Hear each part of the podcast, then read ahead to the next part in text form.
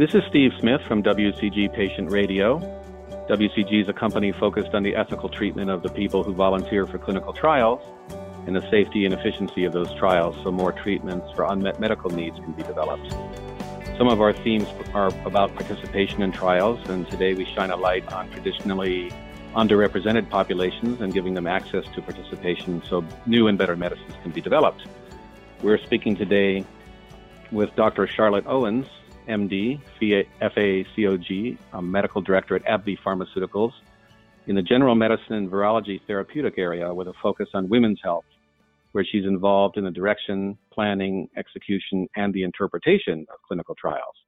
She's a board certified obstetrician and gynecologist and continues to practice obstetrics and gynecology as an adjunct clinical assistant professor of obstetrics and gynecology in Atlanta. Hello, Dr. Owens. Good morning. How are you? I'm good. Thank you for talking to us today. You not only continue to treat patients, you lead some of the clinical research activities at AbbVie focused on trying to find treatments or cures for serious, life threatening conditions impacting a substantial portion of the population. How was it that you got into medicine and what steered you to clinical research, women's diseases, and to develop specific thought leadership in bringing underserved populations into clinical research? Well, I think like so many things in life, it goes back to my childhood. My parents really instilled a culture of service in me, and, and what that meant to them was to really find a way to do something for others that was truly helpful. What I realized is that when people were sick, that it was a really an important time for them because you, you fear whether or not you're going to recover. You don't know how you're going to get better necessarily. And the role of a physician becomes very paramount at that point in time. So, my passion for trying to make people feel better was really born from seeing various people in my life become ill and seeing how physicians and nurses could actually help them get better. Research through my entire education piece because it was a requirement as an undergraduate student. It was also a requirement as a medical student, and it was a requirement as a resident. So I started to develop what I didn't think of at that time as a skill set that I would use for the rest of my career. And when I started doing my rotations, I realized that women's health allowed me to do several things. One, the most important thing I felt I would do as an obstetrician gynecologist was to educate women and to help them bring healthy children into the world. But to be able to take care of a woman from the time she's a teenager all the way through to the end of her life was also very important, and to be able to offer medical and surgical therapies. I didn't really plan necessarily to go into industry, but I started being a consultant to different companies while I was in clinical practice. And that's when the light bulb went off for me. There was a realization that a lot of really important, impactful research that make a difference in our lives comes from industry industry is the place where you actually have the ability to bring a new product to market that helps you not only take care of people in your practice, but to also take care of people around the world. I can see personally 20 to 40 patients in a day, but by bringing new therapies to the marketplace, you can take care of people all over the world, even if they never see you. You recently wrote an article in Clinical Leader that eloquently makes a case for inclusion of minority populations in clinical trials, but also informs us clearly about what specifically can be done to increase the chances that minority populations will participate in trials. This can be a great help to both the patients and to those professionals who seek to collaborate with them in specific trials. I wonder if you can talk about how diversity in clinical trials can help not only those minority populations in question, but in fact can help everyone? One of the things that we strive to do in research is to address a illness, a disease that is affecting multiple people. And by the very nature, that means everyone who's affected. One of the things we know about minority participation is that it it's not because they shouldn't be involved, it's that they lack the access frequently. And by doing that, we miss out on valuable information that would truly help us inform every patient who seeks care at a physician's office. So by including minorities, we're just saying include everyone, include everyone who's ultimately affected by the disease, because the goal of a trial is to gather important information that not only informs the ability to bring a, tr- a product to market, but helps tells the physicians that administer the medications what to expect. And if you leave out an important group of people in the trials, then you really are missing important information later. And that's not what we strive to do in clinical research. In clinical research, we really strive to include everyone. The, the FDA themselves have uh, issued guidances too, um, going back some years, to say there really needs to be a wider inclusion in clinical trials more diversity, and this is quite discussed now um, across the stakeholders of the medical research. And by the very nature of the word itself, diversity can mean many things, including accounting not only for racial and ethnic minorities, but also people who are don't live near major medical centers, so have difficulty participating in a trial, or cannot afford to travel or take time off from work. Uh, underrepresented populations also include women in general. That's well documented. Not only African American women, but and uh, children, um, older people, uh, people with rare diseases. There's quite a list of people who are not included uh, traditionally, and so there are efforts being made. And as you well laid out, um, you in your article you talk not only about the problem but the solutions. And a lot of people believe that um, this can help uh, good medical care. But can you talk a little bit more about the understanding of the specific population and how the, the team that works with them locally during the clinical trial uh, should also represent that population and what what can be done better if there's re- a real connection with a community? So part of this gets to understanding who your patient population is. And you're so right. When we talk about diversity, we mean not only based on race, but we also mean age and gender. And that really gets to the whole crux of the issue. The way people perceive information and absorb information will be different based on all of those factors. So the team that you select has to simply understand that the team that you select to work on your clinical trial has to be able to help you meet people where they are at. And what that means is do you take into account what their day to day life is? Do you understand how they feel about it? Do you understand who's the unit, the community that supports them, that helps them make decisions, the community that they have to go home to at night, or do they even go to a home at night?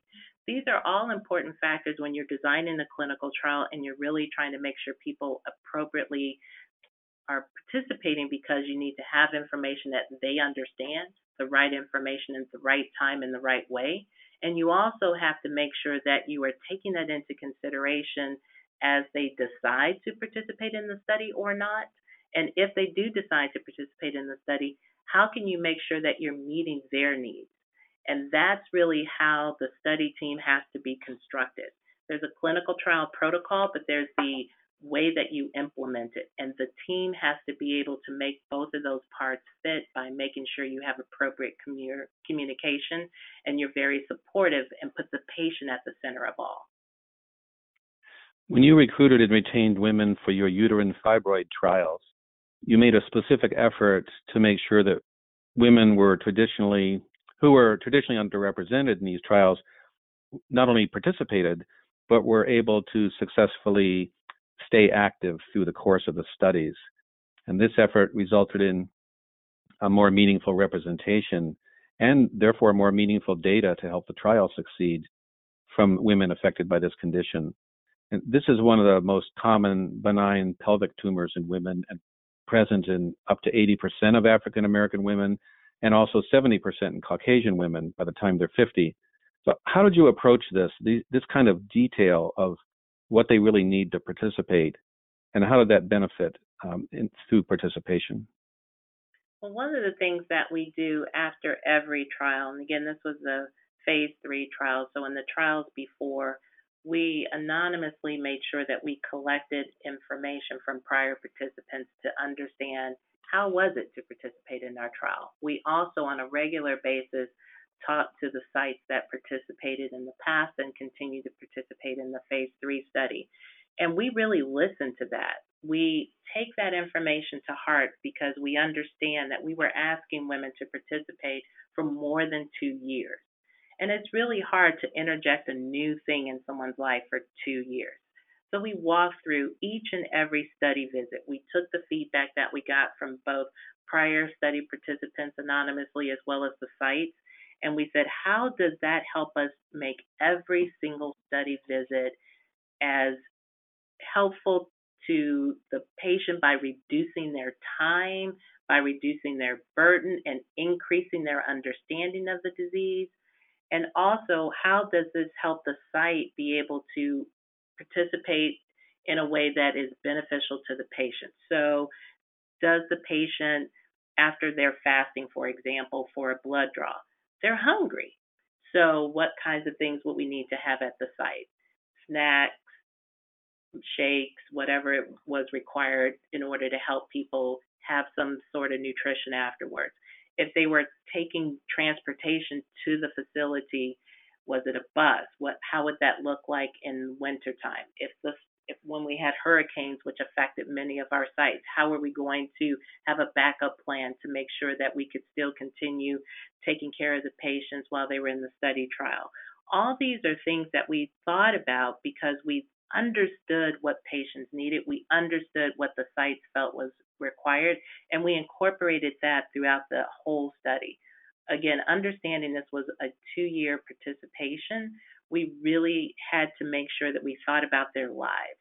And that's what I mean by making sure we meet people where they are and thinking about all the practical things that could either disrupt or enable their participation in the study. Did you offer transportation services to help patients get to their trial appointments? Sure. So, if a patient needed to have transportation specifically for the purposes of this clinical trial, we um, would offer to help get them there. Uh, whether or not that was public transportation or what have you, we made sure that we were able to get them to the study sites. And, and think about it some of the sites had to stay open earlier or stay open uh, later in the day to accommodate real life scenarios. So not only did we help assist with transportation, but we also tried to make sure that it was easier for patients to participate in the study. And would I be right in guessing that some of these patients don't have the kind of work where they can simply take the day off to go to a trial and they'll still be paid? That if they lose the work, they lose the pay. And so those extra hours at the beginning and end of the day you're talking about can um, open the participation to more people. Absolutely, and sometimes being open on days when you might want to be, you know, be closed. We had women who were truck drivers. We had women who were probably school teachers, etc. And so, as we saw some of these things coming back from the site saying, "Hey, this is the real life situation. What can we do? We brainstormed with them to create a scenario that was a win win for both the patient and the site. Did you use trial navigators or uh, anything that's um, that name may sometimes be applied to call in centers or in some way to have the patients able to always talk to a human who about the trial who knows who they are and what's going on with them and knows what their um, their all their different issues are so that they aren't ever just left alone to figure things out? Absolutely. We had study coordinators, and study coordinators were available around the clock. Um, there were also study team members, including myself, who were available 24 hours a day, seven days a week, 365 days of the year. The study coordinators were also able to contact me via cell, email, text, however they needed to, in order to be able to reach me and alert me if something was necessary. The study coordinators, though, as you can imagine, though, being involved with these subjects for up to two um, years, these participants really needed to have someone that they could call and ask questions to. So there was an automatic rapport that was developed between these coordinators, and that's part of why you have to have people who are at least empathetic to the things that will come up. We also understood that people respond very quickly to text.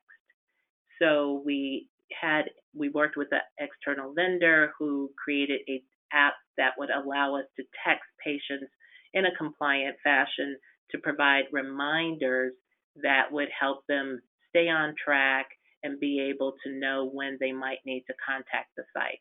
These patients to the site were not numbers, they were real people. And I think that was really important. We really work very hard to help people understand that we want them to be engaged, we wanted them to be informed, and we wanted them to clearly understand each step of the way.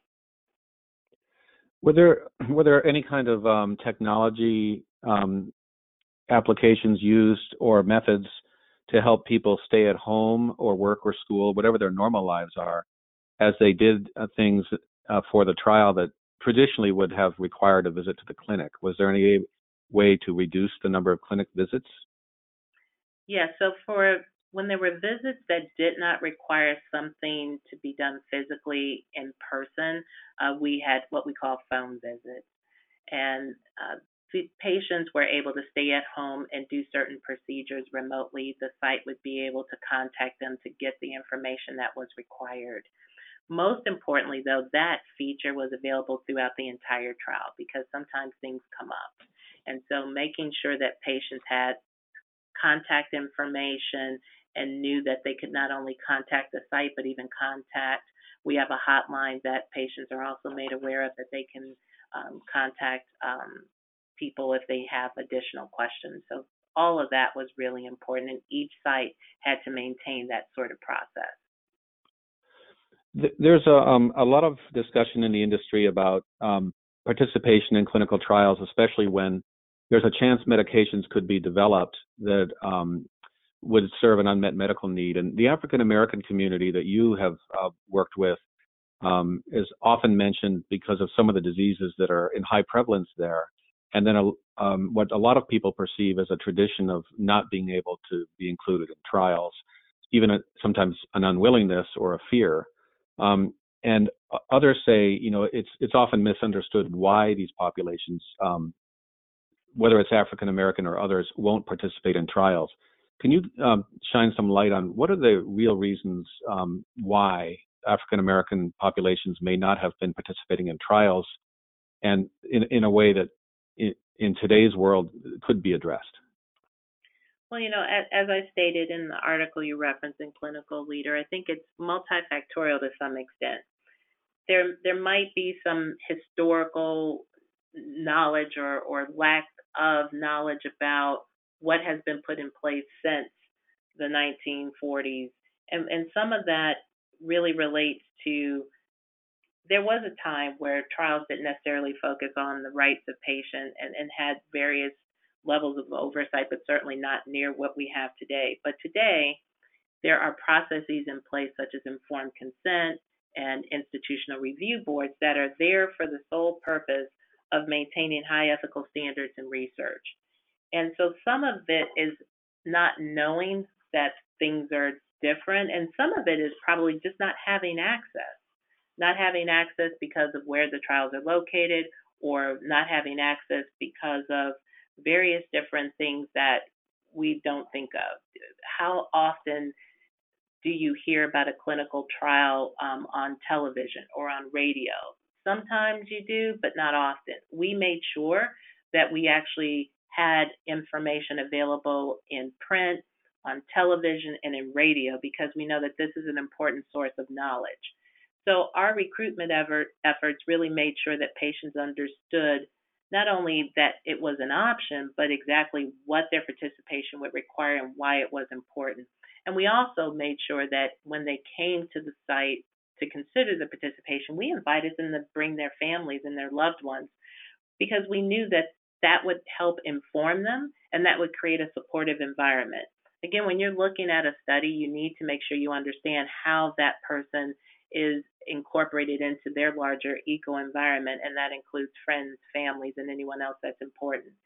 I think most importantly, we understood that the education level of partnership is critical not only to the recruitment, but maintaining that participation throughout the course of the trial. Yes, if a person goes home to fam- speak to family members who uh, aren't part of the whole pro- process, they a family member could say something to um, make the person fearful or want to drop out. It, so it's helpful. It's wonderful that you incorporate the family in that manner. What about informed consent? How how um, did you do the informed consent? Oh, absolutely. You know, you can't do a trial without it. But what we really make sure we do is, you know, the, the informed consent has to be in very easy uh, language so that people understand it. They also have to have time, and that means take it home, read it, show it to others in your family so that they can ask questions. And then you have an opportunity to engage as much as you have to, as much as you want to, in order to gain an understanding so that you know exactly what you're trying to participate in or you have the knowledge that it's okay if you don't?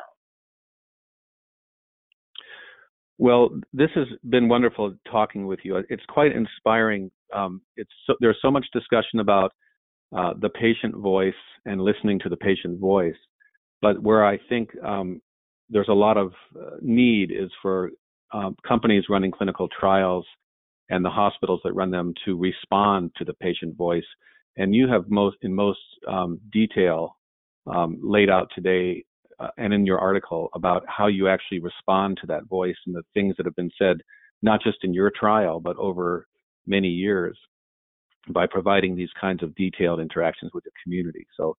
Um, thank you for speaking with us today about that. I hope that it inspires others who are designing and running clinical trials. Thank you for the opportunity to speak with you. So thank you very much, ladies and gentlemen, for tuning in. Today we have spoken with Dr. Charlotte Owens, MD, from AbbVie Pharmaceuticals, uh, who is a, um, in general medicine and virology therapeutic area with a focus on women's health.